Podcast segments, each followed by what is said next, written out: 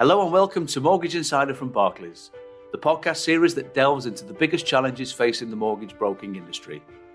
I'm Tony Rimmer, a business development manager from the Northwest. And I'm Claire McPhail, a business development manager in the Southeast. In this episode, we're going to find out about the outlook for the UK's economy. It's been a rather bumpy ride during the past year, with plenty of ups and downs with the pandemic. To find out more, we spoke to Will Hobbs, Chief Investment Officer at Barclays Wealth and Investments. Hello, Will, and thank you for joining us again. Hello, Claire. It's lovely to see you guys again. Yeah, no, a pleasure to be back on. Very privileged. Yes, hi, Will. How are you? Hey, Tony. Yeah, not too bad. Living the dream, you know. someone else's someone else's dream, maybe, but yeah, we're trying. It's definitely great to have you back on again, back by yeah. popular demand. Most definitely. Um, and I know when we sort of look back, you, you were our very first guest that we had from Series 1 and definitely resonated with, with lots of our listeners. We've had some great feedback on you know some of, some of the things that we discussed and um, it, it, was really good. So, so what's been going on with, with yourself? I, I hear that um, you, you've picked up and invested in a new puppy along the way. Uh, it would be an overstatement to say that I had made that choice. Um, these choices were made outside by my children and my wife. Uh, so I have had uh, two dogs now inflicted on me in lockdown. Uh, it's not to say I'm an unwilling uh, dog owner, but yes, it's it's. Gosh, there's a lot of mess. Let's say. We'll wait to see if we hear from them as well. We had your kids on last time, didn't we, in the background? Yes, so we'll see if we get some yeah, little well, barks in the background. Thankfully, they're back at school. It's a shame I can't stick the dogs in some kind of school for the day, but yeah, we'll see how we get on. Oh, so I suppose, as Tony said, we spoke last September 2020. I mean, since then, crikey, we've seen two further lockdowns, end of Brexit transition, a really successful vaccination programme in Britain which in actual fact we did cover many of those items in the call that we had sort of back in September. For you, looking at the UK economy now, what's changed since September 2020 then? Gosh, Claire, not a small question to open up. Yeah, not much yeah, has changed, exactly. has it? You We've know, only got a short time. Yeah, well, no, it's, it's, it's, you're right that you're right there. I mean, it's so, you know, right to allude to that successful uh, vaccination campaign. It's really you know so important in the UK's current economic trajectory. Uh, and if you look at sort of what people call high frequency data points, so things like restaurant bookings, um, public transport usage, you know, stuff like that, you're seeing a really very sharp pickup in activity. And, you know, as we start to kind of blink back into the into the sunlight and into the beer gardens. Retail sales, uh, you are seeing, uh, you know, already are back to their kind of pre-COVID levels. Now, the mix between online and offline is still very different, pointing to how life remains, you know, very different to how it was pre-COVID. But it, it's amazing how much more resilience we've got just because of that ability uh, to shop online. I mean, on the other side, we still don't know too much about the kind of the hole blown in the economy by this um, this pandemic. Usually, we'd look at the unemployment rate um, as a simple kind of shorthand for the damage done. Um, but that's very difficult this time because obviously the furlough scheme is sort of covering up the extent that the jobs market has changed and all of those kind of things. And so open questions really are, you know, how many jobs have disappeared? Thanks to this kind of digital leap forward we've all taken. And is that digital leap forward permanent, or are we going to sort of, you know, retreat? Are we going to all desperately try and escape this digital prison uh, as soon as we're allowed to and sort of take a step back, or, or are some of the, some of the changes kind of permanent? On balance, I think you know it, it's a positive story. We're seeing you know a big reopening kind of boom happening around the world, and the UK is included in that. Yeah, thanks, Will. Yeah, thanks, Will. I, I mean, looking at uh, t- taking that a step further, then, Will, looking at the perhaps recent reaction to the easing of lockdown restrictions. What do you think that tells us more in, in more general terms about the sort of economic recovery that, that we will see, that we're seeing and hopefully will continue to unfold? Yeah, Tony. I mean, I think the big story as we look forward um, to your exact point, really, is is about this um, kind of pent up consumer spending story. So, you know, what we found in this crisis is that you know consumers have saved high proportion um, or a large proportion of, uh, of their earnings. Um, Now that's sort of that, that's not uncommon. Some of it's not uncommon with you know previous recessions. What you tend to find is precautionary savings build up as you enter kind of economically more troubling times, and that's natural, isn't it? As we feel a bit more nervous about our job prospects and so on, we tend to save more of our income as a sort of more of a buffer. And actually, that has a in most recessions that has a a worsening effect. There's something called the paradox of thrift, which means if everyone saves together, then demand dries up and the economy worsens. People lose their jobs and they save more, and you get this kind of spiral. So there's a sort of there's an element which is normal. However, there's an element in this crisis which is different, and that's the there have been restricted spending opportunities. Uh, you know, so we haven't been able to go out to restaurants and we haven't been able to go on holidays and those kind of things. So savings have also accrued because of that. Now, the interesting thing I think here is really about how those savings are distributed amongst different types of earners. So in the US, for instance, this huge buildup of savings is quite evenly distributed across uh, across earners. Um, in the UK, however, we found that the excess savings have accrued much more to the higher earners. Now, that has implications for how that's spent if you think about it, because the higher up the income segment you go, segments you go, it, you tend to find that um, higher earners tend to save more of their post tax income. That, that's mainly because they can. That's you know But also, you find that more of that uh, the money that is spent tends to go on services versus the lower income segments where more goes on goods um, and more is spent. Full stop. So the more evenly distributed it is, the more you tend to find that more of it is spent. Um, so this is the big open sort of question at the moment: is how much of this pent up savings is going to be spent. The other thing, just to sort of rabbit on really boringly uh, about you know this but this, this is a really interesting thing I think to me mainly but there was a study and I think we might have talked about this last time but there was a study by the IMF which looked at every you know the recovery from every pandemic since the Black yeah. Death that's it. Yeah, you did mention it. You, yeah. may, you, you, may recognise this, and and they said they basically uh, showed statistically that there is a huge aftermath. That growth and inflation is lower for decades afterwards, on average, post pandemics. And part of this is because consumers feel the need to save more of their post tax earnings. That very vivid rainy day changes people's spending saving habits a little bit. Now, is that going to be the, the, case this time around? We just don't know, to be honest. I mean, I would say that this pandemic has been, and the response has been incredibly different uh, to the past. Um, you know, the healthcare response, you know, I mean, the messenger RNA technology, vaccine technology, you basically had a vaccine in a weekend and you're already deep into the vaccination. The other thing that's very different is the policy response. You know, governments around the world have responded in a way they've never done before. So it, it is a very, uh, it's an interesting outlook. And I think that's pent up saving story is, is central. So linking into that, certainly Tony and I, when we reflect back to us of September when we had the last conversations, at that time we were so busy helping the brokers with the housing market because it was so buoyant. In regards to that, you know, since then we've had stamp duty extended again, the extension of the furlough scheme again, and the introduction of the mortgage guarantee scheme. What impact do you think that's having? Is that going to make a difference going forward? Are we going to still see these sort of pent up demands and this busyness that we've got? It's a, it's a great question, Claire. And I think, you know, what you can certainly say is that the sort of incoming data seems to point to the idea that uh, certainly the stamp duty story has kind of supercharged uh, the property market in the short term. Now, how long that will carry on for, you know, there is a feeling that a lot of the activity is kind of trying to squeeze in before that um, that that that um, uh, that scheme finishes. Um, so you know you could see a, a bit of a, a, bit of a drop off, but you know it's interesting because I mean this crisis seems to have created a real urge to relocate. Um, there's a number of aspects. You know, one, people have sort of, you know, very clearly wanting more space, and also the kind of working arrangements, the greater flexibility that may endure uh, in in many people's working agreement uh, arrangements is allowing that kind of search for space outside of uh, outside of city centres. So that that is creating quite a sort of a few demand supply kind of chokes in some ways. Um, supply is not quite meeting demand in some areas and others, and that that's creating some some quite amazing price stories.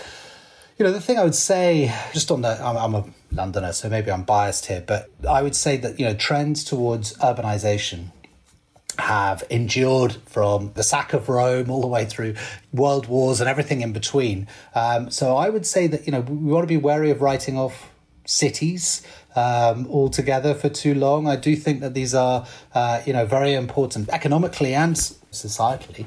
Um, so I think that's one thing that I would sort of, you know, wouldn't extrapolate too much. This sort of, you know, the idea that cities are going to be these bare wastelands and suburbia and the countryside is going to be the place to be. Just trying to stretch that a little bit further, I think the unprecedented levels, as you said, of home movers and new house purchases, it's leaving there's not much property supply for the demand if, if you're looking at the moment. And but then if you flip that round and you think about what we just mentioned there about unemployment levels, the number of people that are in employment has fallen, unemployment has risen. It's almost like it's an artificial crest in some ways that we're sort of running at the moment. And when it does finally come to an end, perhaps at, you know at the end of September, we've got all these. You know, we still have this stamp duty holiday. Um, once that's built in with furlough ending, and, and do you, do you think then, even though we, we may have all this money that you talk about, do you think then we're likely to see something in the autumn and winter which is is going to be a little curveball from from the right coming coming our way? Mm, I mean, uh, yeah, Tony. I mean, there's a sort of you know you paint a plausible scenario, um, so so it could, and I think that's you know something to be aware of, but in a way, like the policy measures we've seen from the government and, and the UK government, remember that they're not alone in sort of acting with this kind of this incredible muscularity that we've seen in this crisis. It's really been about bridging, you know, providing a bridge to a world post pandemic um, because they have made the judgment that the sort of, you know, the health considerations and everything uh, required uh, certain mandated measures in the economy, so shutting down stuff and you know restricting movement and so on. Um, and so they are trying to provide the bridge to the other side. Now, like we said, the economy could conceivably quite be quite different on the other side, um, and the nature and number of jobs available could be different. So we don't know what the natural level of unemployment well, is. Um, yeah, you know, yeah. So, uh, but, uh, yeah, sorry, go on. Yeah, and I'm just going to sort of interject. I think to, to sort of make my point a little bit further, it's sort of I think what I'm seeing on the ground is you know, we've, we've got all this fantastic support, as you described, but yet on the ground, when, when you look at, you know, various towns and, and cities around the country, we're seeing, you know, shops closing, small shops especially, are, don't seem to be able to make it through, perhaps with the level of support that, that they haven't received. You know, that it's been very rich in some areas for employed people and some, you know, certain kinds of, of self-employment, but others have had very little support, and, and as such, because the, we, we've had it for, you know, 12 months, you know, it's gone on for that period of time. They, have they've closed and they're not able to make a living. So I, I think personally, on my mind, I'm thinking, will we see more of that? And will that then have a knock on effect? So yeah, I mean, I think Tony, the, the, the it's a, this is a this is at the key of sort of many of the challenges for policymakers at the moment, because if you think about it, one of the things you want your economy to evolve with you know the evolution of global technology. So you know generally you're finding this move towards efficiency. So economies are always changing. They're always changing in terms of the type of companies that are prospering the types of services that you know us three are demanding how we demand those services. And that is creating all the time um, it's changing the job market subtly. Now what you can find you can get leaps forward like we've had and that can materially change the, the economy in a in a jump now in the past you know you, you call these kind of big leaps forward industrial revolutions, and they are turmoil. You know, I mean, they are they are great for the economy in the long run because they, you know, dramatically increase productivity and efficiency and so on. But they are very, very complicated to live through because, like I say, jobs and companies are being destroyed and created in other corners of the economy. Now, the second part is important: is that generally you find that there is an offset. It doesn't often come at the same time, but the bridge is about how to policymakers to get people from one side to the other and how to make sure that, you know, and this is one of the big challenges is that you can find vast segments of society, suddenly their skills are irrelevant because the economy has moved on. And so, as a government, as a state, you have to find a way to train people to make them available into the new uh, industry, wherever that may be, be it app design or something, you know, far beyond our imagination now. And I think that's the complication with the story you're talking about. Now, what we've got in a way is policymakers have made a commitment to support the economy to whatever extent they can um, until we get to that kind of that other side of the pandemic, which is you know it, it's kind of you know it's not necessarily fast approaching, but it's something that we've got to continually, you know, start to prepare for. Now, with regards to the property market specifically, as you know, we discussed this before. You know, we don't think that the last few decades of house price rises are a blueprint for the decades ahead they are exceptional in the context of history, not just in the UK, but in any country you look at in terms of residential property prices.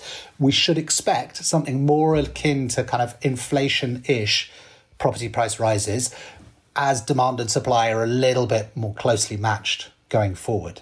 Um, and that would be my thing. I, would hesitate to predict some sort of crash or cliff uh, coming um, because I think the economy is kind of adapting, and you know we've got to see what comes. But so I, I, don't think that should be our central case scenario. It should be just something we, we think about a little bit, but I don't think it's necessarily you know the, the, the central case scenario at the moment, if that makes sense.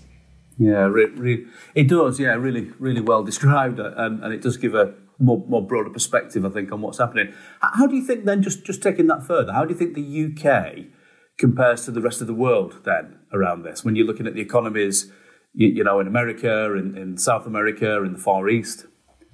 So it's a really interesting question again, and I think you know there's a lot.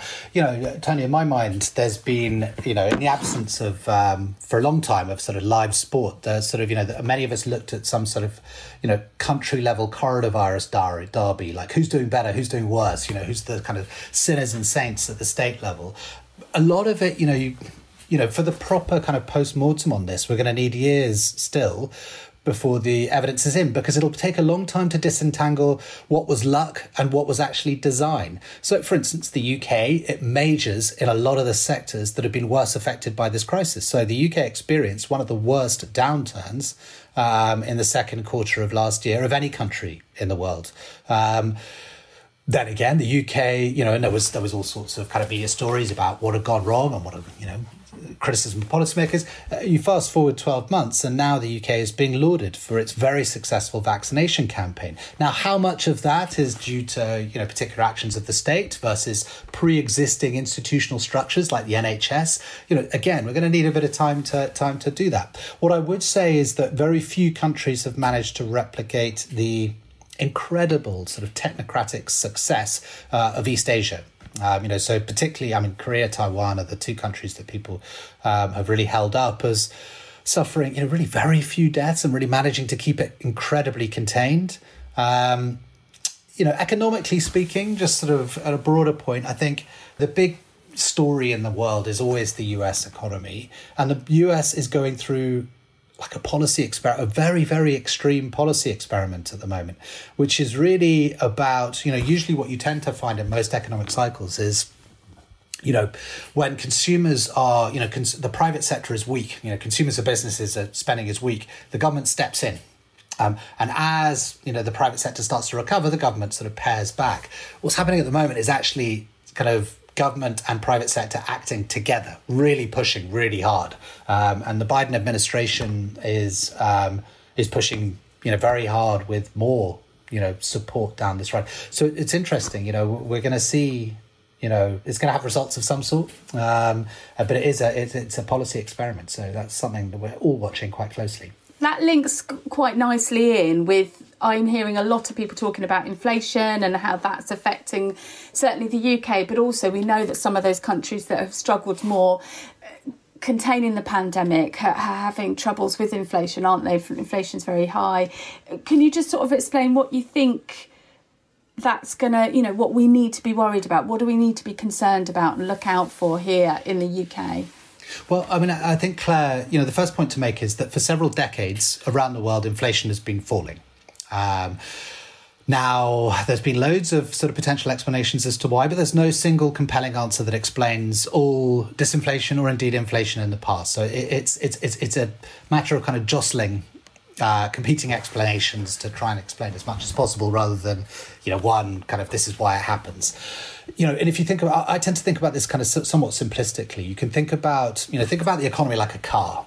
Um, like all cars, the economy has like a perfect speed of travel where you're, you know, you're neither stalling nor doing damage to the engine uh, by going too fast. Now, in the economy terms, you know, driving too fast, uh, you know, you get steam coming out of the bonnet.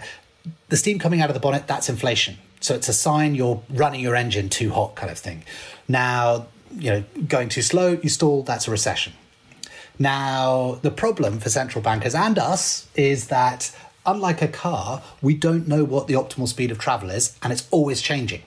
So the size of the engine, to mangle the analogy further, is kind of always changing underneath the bonnet, and you don't know what it is. So the central bankers are trying to get it to travel at the right speed so that you don't get masses of inflation, but they're flying pretty blind. Now, at the moment, what you would say is that, you know, until, you know, to, the, to that early point, until we know the size of the hole in the punch by this pandemic, we don't really know too much about the sort of outlook for inflation. There are some speculating that you know there are some sort of seismic changes underneath the you know uh, tectonic shifts in the global economy which mean that the trends of disinflation of the last decade few decades are going to reverse anyway even without this crisis um, but keep an open mind and, and the last point i'll make on this is that you know the bank of england at the moment you know and this is this is right they express this kind of uncertainty statistically so they the confidence intervals of their two year out inflation forecasts are twice as large as normal so they have a one in three chance that you're going to see inflation below zero in two years or above 4%. It's quite a so, big, yeah, big span.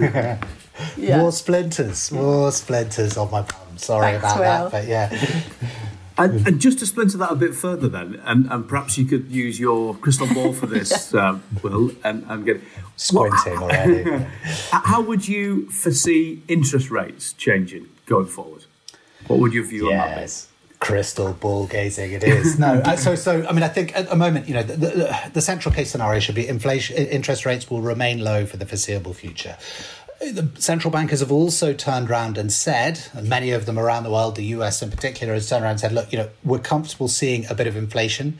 We're not going to respond immediately um, because what you are seeing at the moment is an art, sort of an artificial pickup in inflation data, which is more a function of kind of lapping last year's plunge in inflation um, therefore, you sort of mm, just arithmetically have higher inflation for a little bit. You know, so the central bank is also they're going to look through this and sort of you know they're going to be waiting. They're, they're trying to run the economy a bit hot. So at the moment, that should be your your central case scenario. But you know, beyond the sort of five year time frame or three five year time frame, remember that you know there is the potential that this crisis is a kind of turning point in the inflation story. Therefore, we could be going back towards you know higher interest rates conceivably. Thank you, Will. Thank you, Will. Appreciate your time. That was Will Hobbs, Chief Investment Officer at Barclays Wealth and Investments. And if you want to hear more from Will, you can listen to his podcast, Word on the Street, where experts help ordinary investors make sense of how news and events impact financial markets. If there's a subject that you'd like us to explore, then please email us at mortgageinsider at acast.com. And please do subscribe so you don't miss an episode. I'm Tony Rimmer. And I'm Claire McPhail. Thanks for listening.